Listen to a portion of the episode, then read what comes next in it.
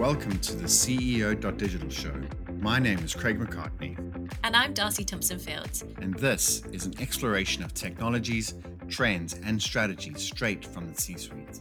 You'll hear insights that will help you better deliver results for your company and its stakeholders now and in the future. You can learn more and stay up to date at CEO.digital. What a great interview with Jason Fowler. I was reluctant to end it, I must say.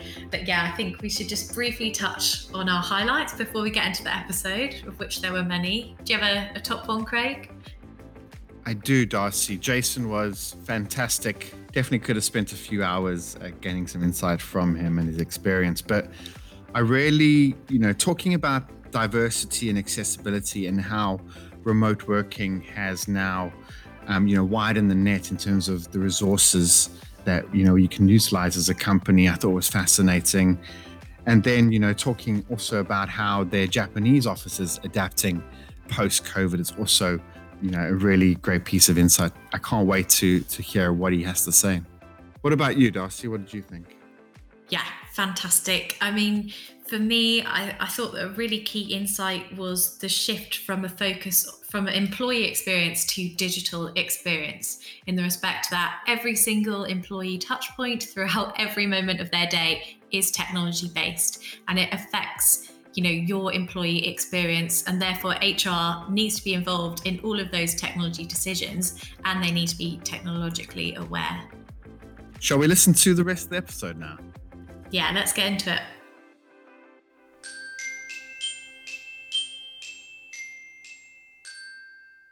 Our guest this week is Jason Fowler of Fujitsu Global. Jason is a vice president of Fujitsu and combines the role of HR director for the UK and Ireland with that of head of HR for Fujitsu's European organisation. With 20 years' experience in the technology sector, Jason has seen firsthand the impact that digitalisation has had and continues to have in disrupting organisations and their employees. Jason, welcome to the CEO.digital show. Nice to be here, Craig. Hello, Darcy. So, Jason, you weren't always working in technology or within HR for that matter. Do you want to tell us a little bit about your career so far and how you got to where you are today? Yeah, I'd be glad to, Craig. So, um, when I left university, I wasn't quite sure what it is I wanted to do. Um, and so I took a role in sales. So I was in sales and uh, and recruitment sales, new business, trying to uh, be one of those people that calls up to ask if you've got any particular recruitment needs. So that was in the mid late 90s just before Y2K. That was uh, an enjoyable experience. I was in, in that business for three and a half, four years, still connected to the technology sector as my major customers were either technology providers, but certainly the resources I was providing were technologists. And so, so I've always had an association with the tech market. Moved from there out of that role and into one of um, my largest customers at the time, which was EDS, um, major American outsource organization. Spent a good few years with EDS as a service delivery manager, working with customers as varied as DWP and ABN AMRO, so uh, financial services and central government. Um, enjoyed my time at EDS and then um, followed somebody that I'd worked for, an American chap by the name of Dave McGee. He came to work at what was then referred to as ICL Fujitsu. I came and joined Fujitsu, involved in workforce planning, service delivery management again, um, and then segued back into recruitment, head of recruitment for Fujitsu in the UK, then took on an HR generalist BP role. Then I was involved in reshaping our HR organization, implementing a shared services of Ulrich style model. And from there, I've taken on many different HR generalist roles. So I've been in the HR profession now about 12, 13 years. And I think this is likely to be where I'll stay for the foreseeable future, at least. Thanks, Jason. And you know, we've obviously had a chat to you beforehand, so we know a little bit about um, you and your role there. But but for the benefit of our guests, um, I just wanted you to talk a little bit more about the particular role at uh, Fujitsu and just expand on some of that information. So I know there's sort of two parts to your role, uh, giving you a more strategic overview um, of more of the business. But can you tell us about how how these two roles work? Yeah, sure. So, um, so my UK role, uh, which is probably where I spend the majority of my time. So I'm the HR director for our UK business, around seven and a half thousand employees in the UK. Fujitsu provides um, a, a, range of technology services supporting critical nat- national infrastructure for UK government. We also support a host of major private sector organizations as well. And, and that's where I'm day to day involved in being part of our UK leadership team, driving our people strategy. Big uh, topic for our business uh, agenda is skills and capability development as we sort of develop the skills that we need in our people to support our customers now and into the future, and leading my HR team here in the UK. In addition to that, I've got, I think it's 12 other countries that are part of my remit across Europe. In each of those, I have HR directors that are part of my team. So I work with them and we work on the uh, common strategy for people and organization across all of Europe. So much more operational and day to day involved in the UK. And then I get the pleasure of working with other HR directors across Europe. So I get that uh, aspect of, of different cultures working in different countries when we're allowed to travel, um, getting to experience HR as it looks outside of these borders. Thanks, Jason. Certainly looking forward to that travel element returning, and I'm sure it'll be uh, much easier for you to connect with your team when you can do so in person. Uh, the past year has been a little tumultuous at times, to say the least. We're obviously, you know, coming up on pretty much a year since um, uh, the UK went into its first lockdown. Um, what has Fujitsu done in response to the global disruption and a distributed workforce? Yeah, well, you're right, Darcy. It's been an, an extraordinary year, and and um, whilst we never thought that it was going to happen, to imagine that it was going to go on for a year, I don't think anybody really had that sense this time last year. So I've been really uh, proud of the way that Fujitsu has responded to the pandemic.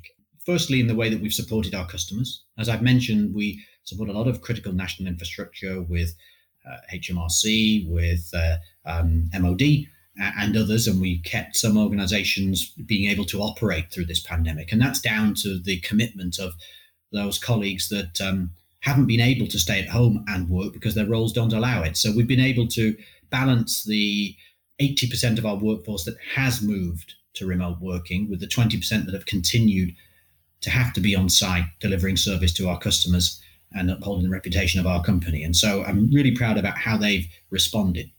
Now, we made a major statement from our headquarters in Japan.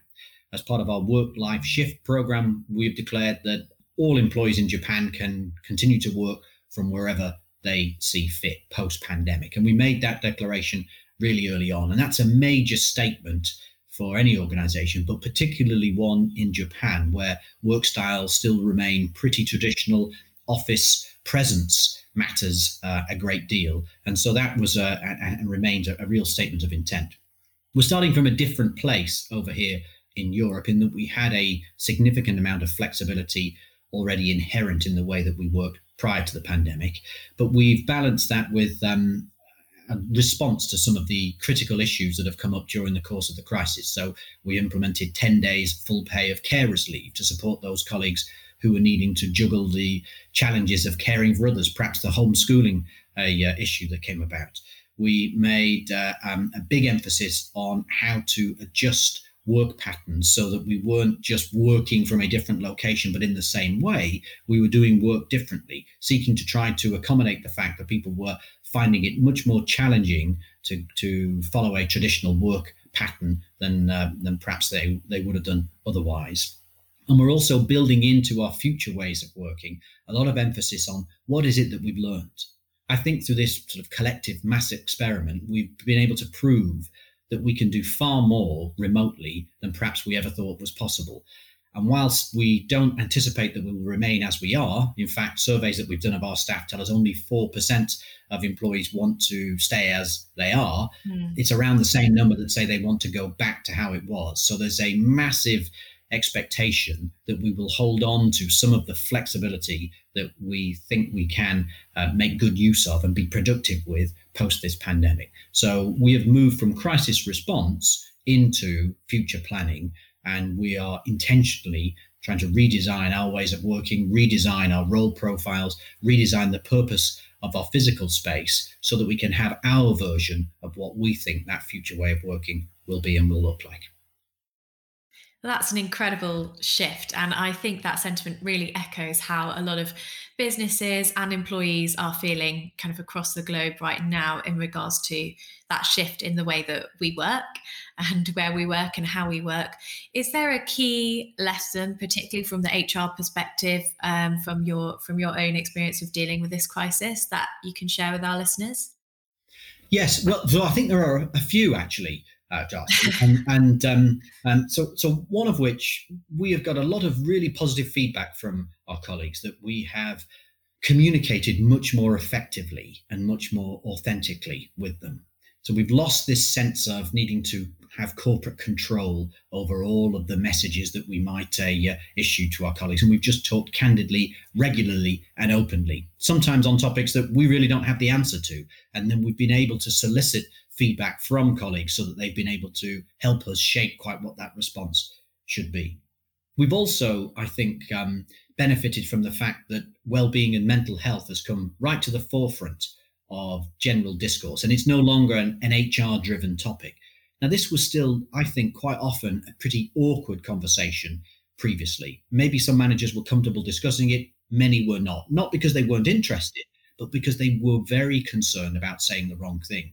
Now, mental health and well-being has become part of national discourse, international discourse, and I think that's a real positive. That's one of the things that we intend to hold on to so that we can have managers showing active interest, not only in the work that's being done by their teams, but how their teams actually are, and, and showing that higher degree of empathy and recognizing that their role is to try to help and understand and bring the best out of their team, and recognizing that it may be that their team are dealing with issues that aren't related to work or might be being created by work. So that's a real positive that we intend to hold on to.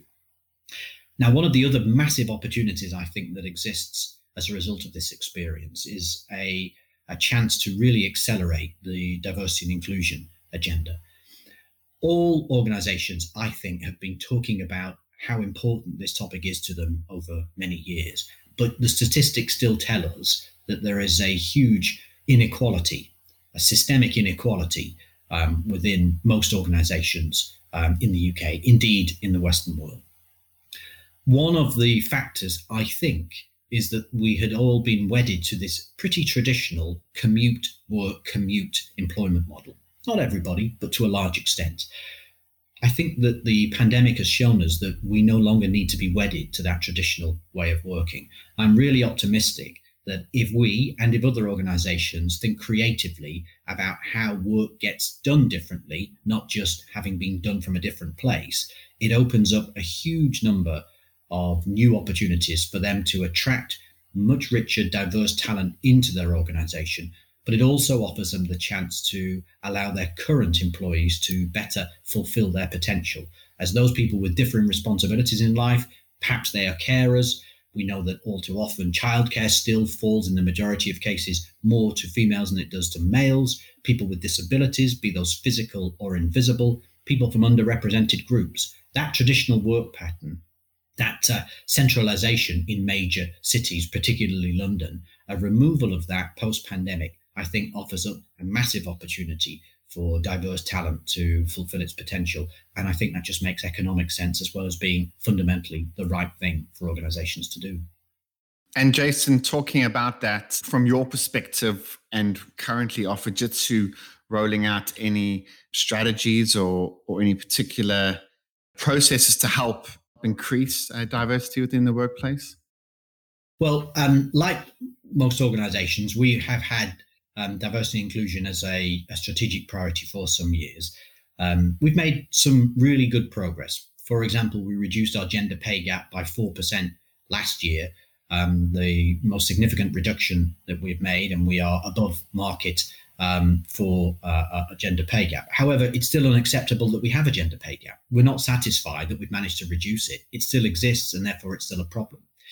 We're doing work, we intend to be one of the first organizations to publish ethnicity pay gap, well ahead of it being a legal requirement for us to do so. So our principle is about being transparent uh, about the progress we've made and holding ourselves accountable for that progress. We've got a series of um, uh, networks that are uh, getting board level sponsorship within our UK organization, covering all aspects of diversity. And we're also investing significantly on ensuring that we are accessible in that all of our systems, tools, we are accessible by design so that people with differing abilities and people who have different uh, levels of disability aren't held back because of the way a system has been designed, a tool has been designed um, with others in mind. So we do see this as a um, an important priority for us. What we're going to do as a consequence of the experience we've had over this past 12 months is that firstly, we are reshaping and being very specific about what we see as the purpose for our physical space. That means it isn't the place that you go to for BAU work, to do your emails, to sit in a room on your own on telephone calls. So we're trying to disabuse colleagues of the notion that if you're working, you need to be in work. We also intend to make sure that as many of our roles as possible are location neutral so that we don't say re-establish this sense that you need to be in a particular place, perhaps the southeast of the UK, in order to take on the roles that might progress your career. We're committed to making sure that you can not only do your job remotely, but you can also have a successful career remotely, and you're not going to be disadvantaged versus with those whose preference is to return to the office. That's really positive, Jason. And you know, we're only a small organization here at Chief Nation, and we've made small steps as well to to try and increase um, diversity and and you know open up um, the audience. But I can't imagine how how difficult and um, how you know how long it must take for a large organization like Fujitsu to make a real positive impact. But you know, it sounds like you guys are are making really good inroads. So uh, well done to you all. So, Jason, I want to just talk a little bit about the um, going back to mental health. It, it's quite a key topic, um, obviously for those in HR, but for everyone within an organization. And I, you know, I think even people that have never had any mental health issues or challenges before have seen over the, the past year that they are also susceptible to them. So it really has impacted everyone. What gains have you guys made in promoting mental health well-being um, at Fujitsu, and what are those? Are, are, you doing now, and then what are you looking to retain out of those? So it's like a bit of a, a two-pronged question. Yes, well, uh, well, I agree with you that it, it's a um, it, it's such an important point because it, it can affect so many of us at different points in our lives, and uh, it's not predictable. Uh, and most importantly at all, I think we of all, I think we've shifted from this notion that it is in some way a weakness. It's a it's a fallibility uh, because it isn't. And so, what we have done during the course of this past 12 months, we've invested quite significantly in external partners to come help describe uh, how to support, describe uh, self help. We, of course, have got uh, professional um, bodies that we work with that provide counseling where employees really do need that. We've invested, as many have, in mental health first aiders. But the most important step, I think, has just been the comfort uh, with which this is now discussed day to day and at all levels of our organization. So we've got leaders um, in the UK that are talking about their own challenges with mental health now and indeed in the past. We've got managers that are feeling more comfortable, therefore, being able to disclose that they themselves may have had or be having a personal challenge what that I think breeds is a sense of empathy and understanding right across the organization. And that I think is so much more powerful than initiatives as good as they are in promoting mental health or providing support externally, fostering this sense of ease and comfort and a sense of safety that you can disclose those issues and that you will feel supported and that frankly your manager is interested. One of the things that I'm most pleased with in terms of the feedback we get from our colleagues in our survey is that the score on feeling cared for has increased dramatically over this past 12 months.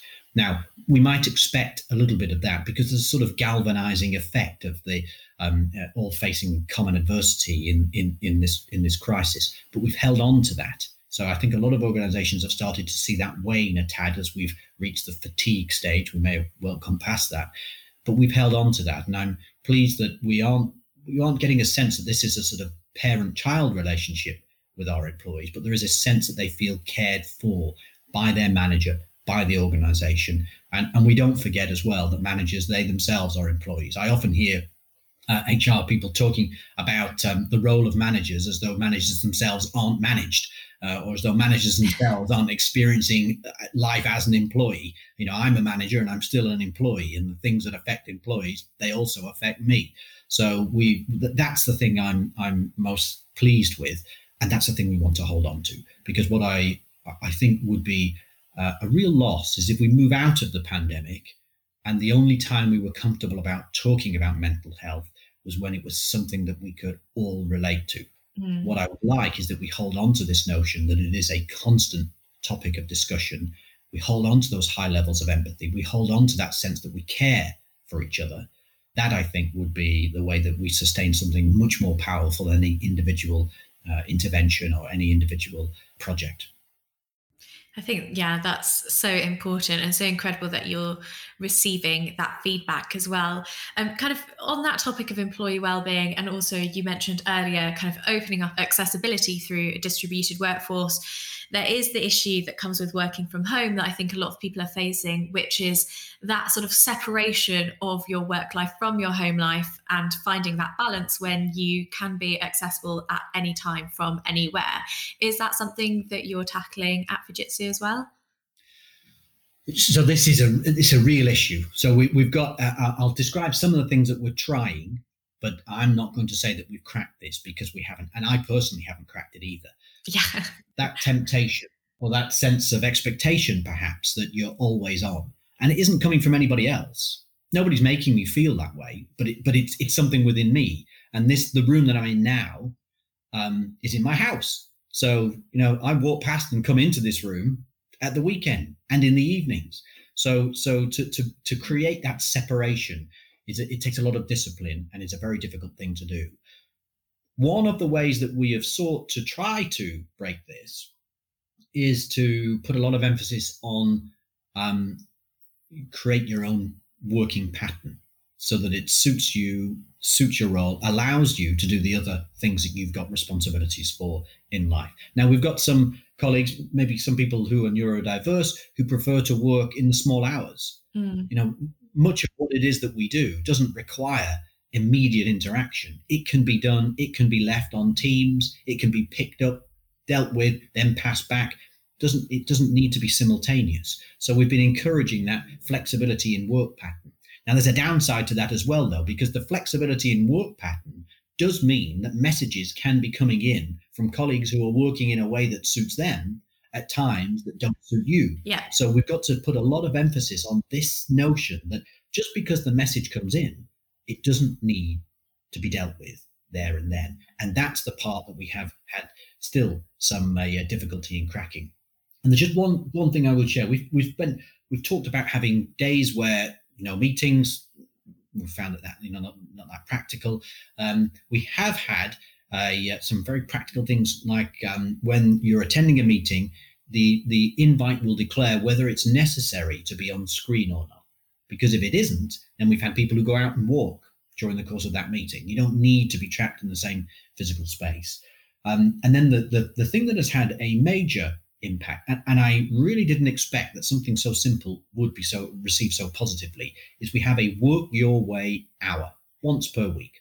And it books the time in your calendar. And the only instruction is you must do something that isn't related to work and I, and I was concerned it's only an hour and uh, it's uh, but the, the legitimacy mm. of it appearing in the calendar and the instruction to do something that isn't work has fostered this sort of community where people are going on um, joint walks even though they're not physically together uh, people are posting in their pictures onto our yammer sites as to quite what they're doing with their work your way hour and and this this sense of uh, freedom just for that 60 minutes per week has had a, had had real positive impact. So I think it's sometimes the very simple things that can have a, uh, much more of a, an impact on colleagues than perhaps we realize.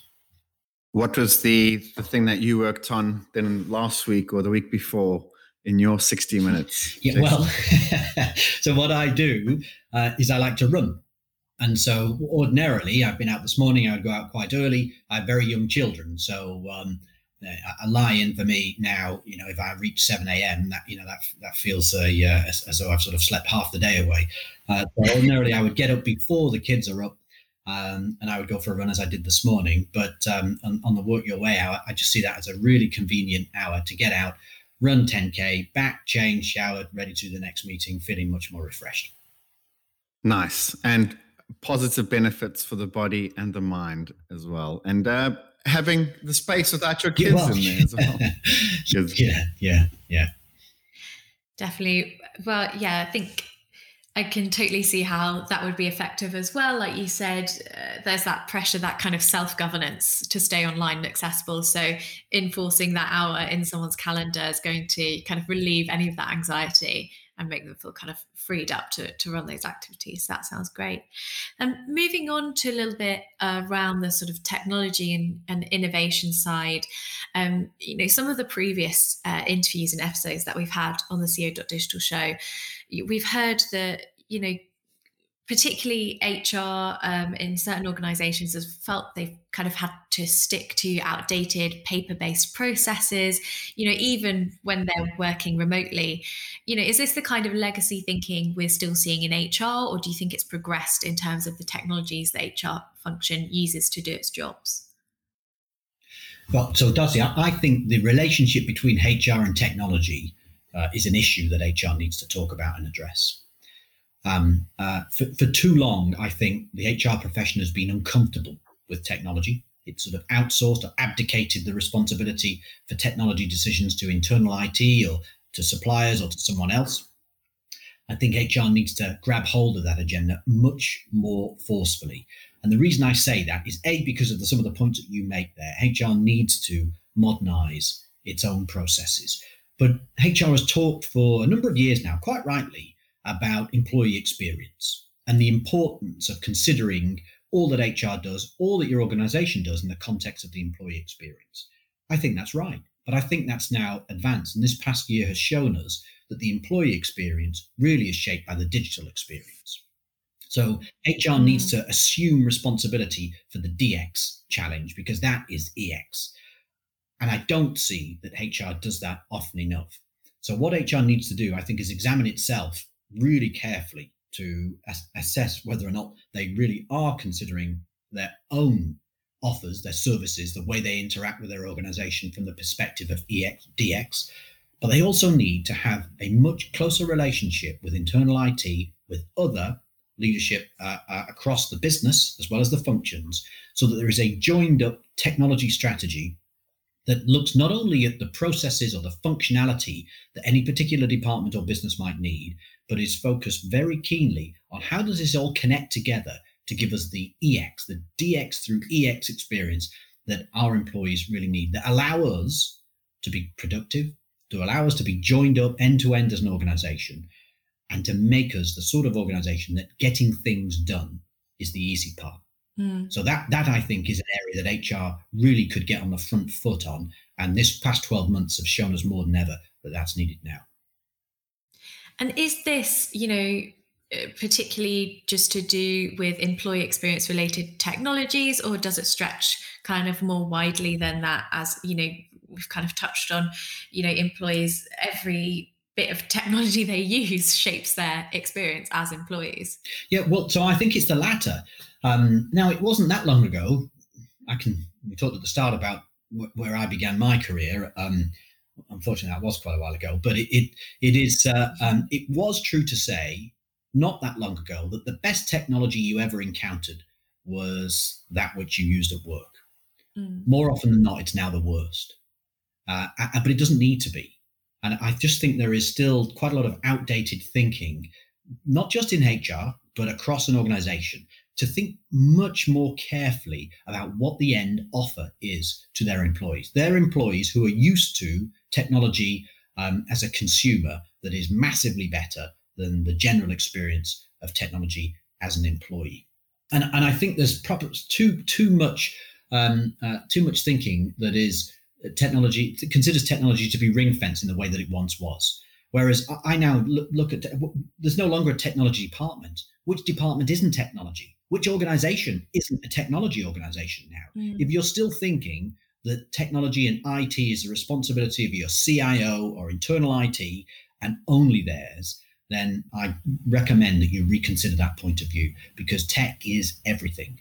And those organizations that grasp it, even if they don't think they're in the tech industry, they are. I've talked to banks that are um, declaring themselves as technology companies with balance sheets. So this is this is really the time for organizations to think much more keenly about what's the role of tech and what's our offer. How easy is it for us to be effective as an organization because of the tools and technology we're giving our employees to do their work? That, I think, is the means of competitive advantage. That, I think, is the means of breaking this um, challenge of productivity more than anything else that's on the agenda at the moment. Yeah, the lines certainly are blurring between departments and how we, we use and consume technology, that is for sure. And talking about technology, looking at the HR function, um, you know, a lot of technology, a lot of the benefits that come with technology are around automation and automating uh, processes. How do you think automation can feed into the HR function? And are you are you doing anything uh, currently which would demonstrate or highlight this? Well, so um, often I find it I find a uh, it's it's a it's a strange sense when I'm talking about automation because there's a lot of people talk about automation and the efficiencies that it can bring. And of course, efficiencies in that context often feels like a euphemism for headcount reduction. Uh, and, and in effect, we've got people saying automation allows us to do the work with less people. And I always wonder, at what point do you think this catches up with you as well? Or at what point do you think this catches up with your the next generation? So I see automation as an opportunity slightly differently. When I think of it from in the context, uh, Craig, of your question uh, for, for within HR. Firstly, HR needs to be back to my previous point, offering a service that feels relevant, modern, and you need to be easy to do business with. Your internal customers need to value what it is that you provide, and it needs to be easy to access. So, modernization of what it is you do through use of technology, I think, is if it's not on the HR agenda, it really ought to be. May need you to change the skills and capabilities you have in your function in order to do that. But I think you really need to get on the front foot with that. Now, what does automation offer by way of opportunity? Well, you can go two ways. Firstly, you can go the way of it just offers us the opportunity to reduce cost, reduce headcount, and uh, uh, uh, and that and that's the way to go. And in part, yes, of course, that that that is that's where many of the business cases lie. But most people doing the sort of work that is subject to the automa- automation technology that's available today probably aren't finding their roles the most rewarding. They're probably capable of doing more. And what I think is the real opportunity is making use of automation to free up the capability that you have within your department, within your organization to do the things you aren't getting to. All organizations have a to do list that they're not getting to that requires critical thinking, that requires the full intellect, the full discretionary effort of the people they have in their teams, in their organization to really get those things done. But they're not able to get to them because they're hamstrung by the day to day BAU, the operational admin that could be done through automation. That I think is the real opportunity. That's where you create value that sustains, that gives competitive advantage.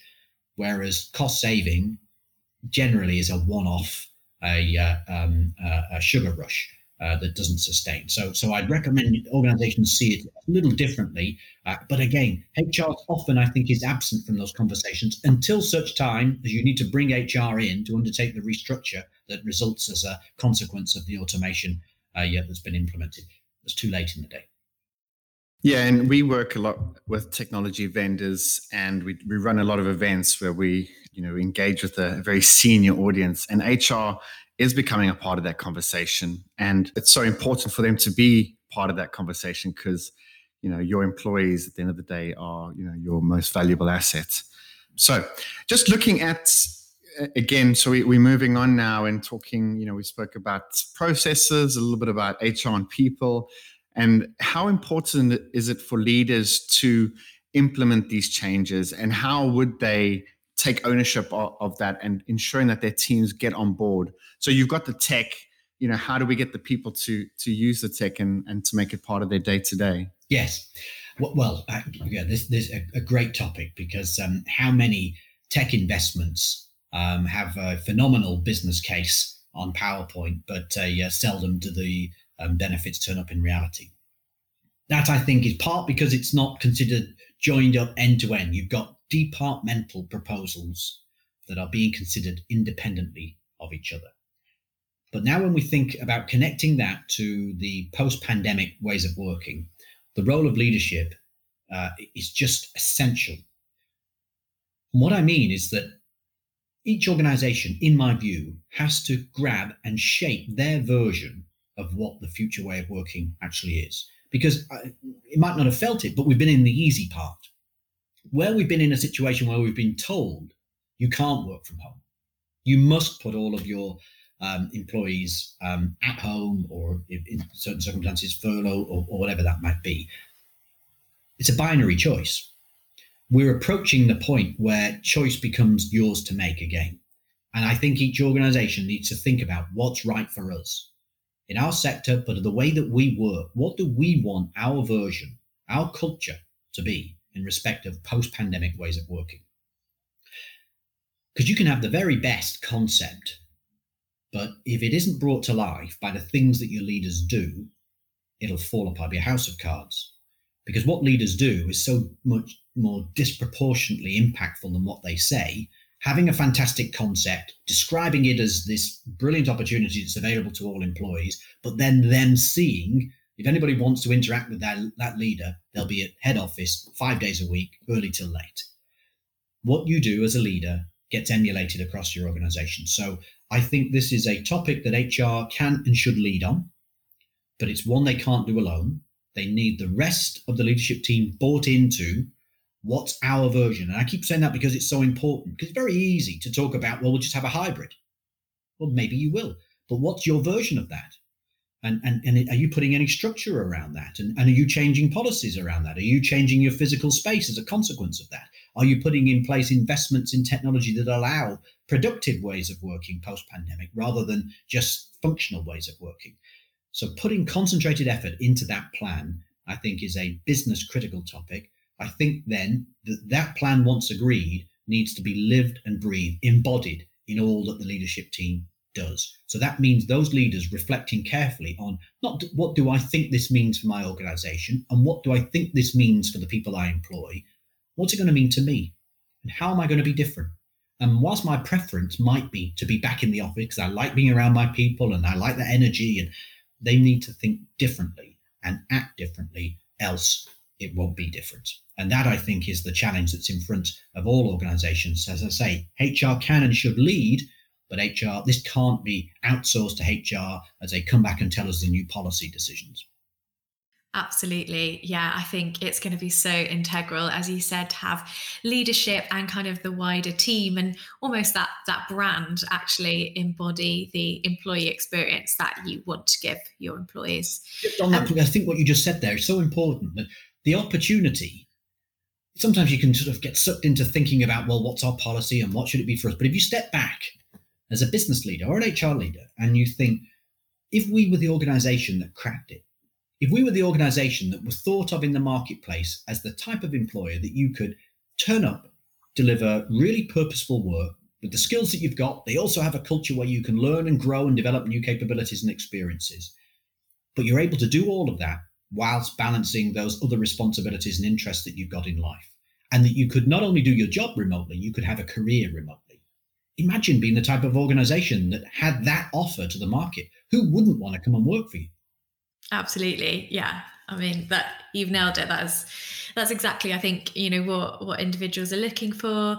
Um, also, especially with the the kind of younger generations as well as you know we have the kind of the younger millennial workforce and then also gen z coming up as well. I think they're going to look for that experience more and more. Um, what does this mean you know in particular for the hr and it relationship? Because we talked a bit earlier about how there is such a blurring across functions and across lines because actually technology is part of not only every company and every industry but it's also integral for for every function. But you know a lot of businesses especially larger businesses working on more traditional silos a lot of the purchasing power around technology sits with the IT team. So, you know, should there be a more integrated partnership between HR and IT and how do you achieve that? So, I think that's exactly what there needs to be. It needs to be integrated. It needs to be a partnership. There need to be close personal uh, uh, professional relationships between the head of IT, the head of HR, but then extending down through their teams as well.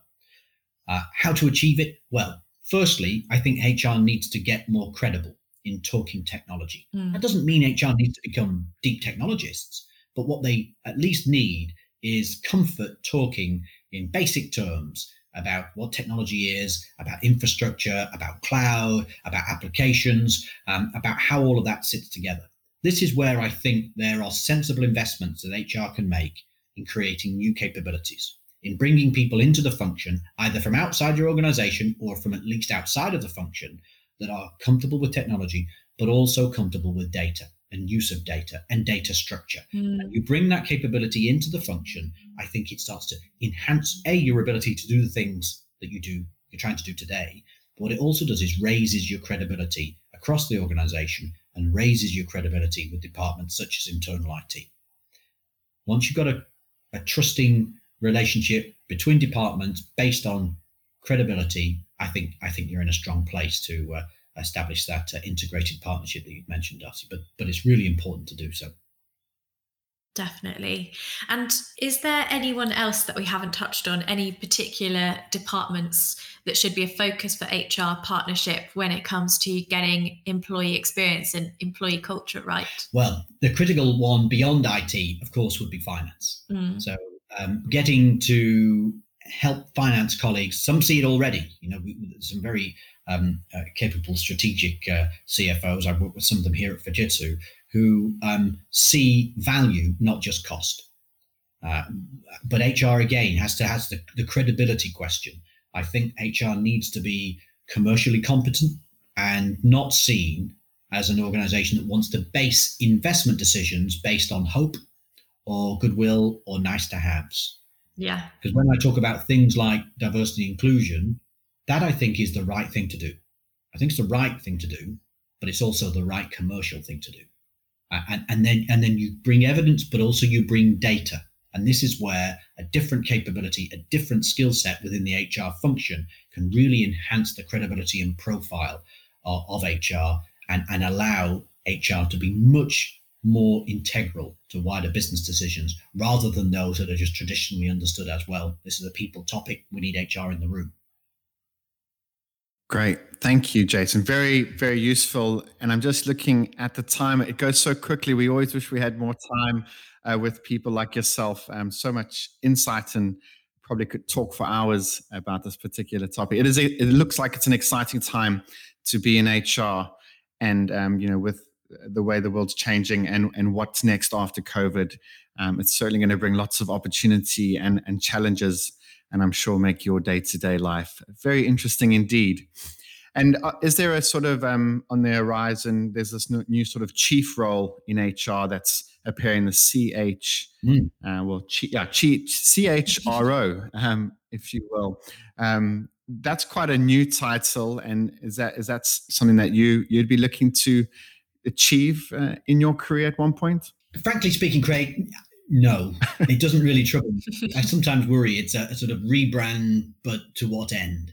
So, so what I I think um, the the function is much better served with is concentrating on on the outcome and the impact that it's having on the people that work for your organization, but also on the business outcomes for your organization. I think HR being instrumental in those going well beyond the boundaries of what might be traditionally perceived as people or HR topics I think that becomes my measure of whether I'm getting something rewarding from the role and whether I'm contributing something meaningfully. And uh, with a few exceptions, uh, they can call me whatever they like. Uh, but I, uh, but I'm not a um, not that focused on on title. And as we saw right at the start, my title currently needs a uh, uh, reducing. I, I, need to I need to cut that down. I think far far too many words to, to even fit on a business card. Thanks so much, Jason, for all these incredible insights. Uh, we're going to move into our sort of speed fire round that we like to close every podcast with. Some more light-hearted questions. We'll just throw some quick questions at you, and you can shoot some short answers back at us. So I'm going to kick off and ask you to describe in a couple of words your leadership style. Ah, right. Okay. There's always a risk I describe what I want it to be rather than what it is. Uh, um, so I think my leadership style is um, uh, it's supportive, it's empathetic. Um, I think it's high energy, but it wants to get things done.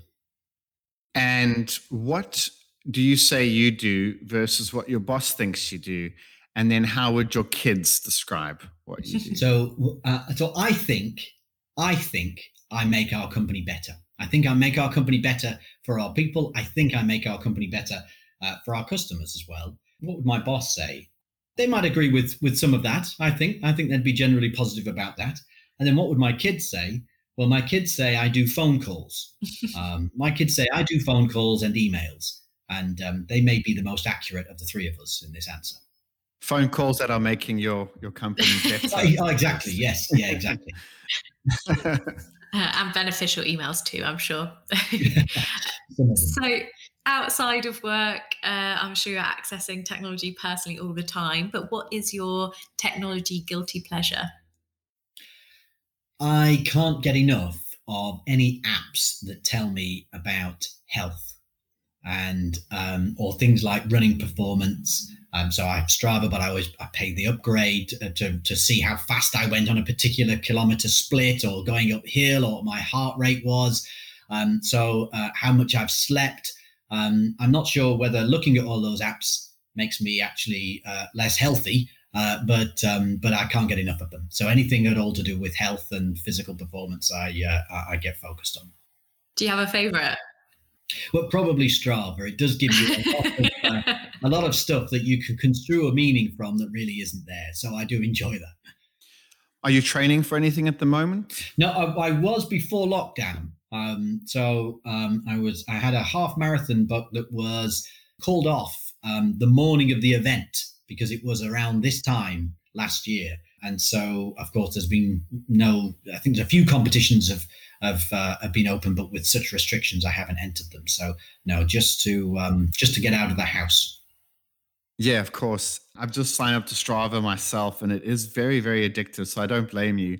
It's uh, crazy how competitive it can make you in your own little sort of virtual slash you know running world. But yeah. I find them extremely useful. Although my Fitbit is keeps on removing about 700 meters at the end of my journey. Sure, and sure, it's sure. throwing it's throwing my times off. I'm not happy about it. but yeah, great.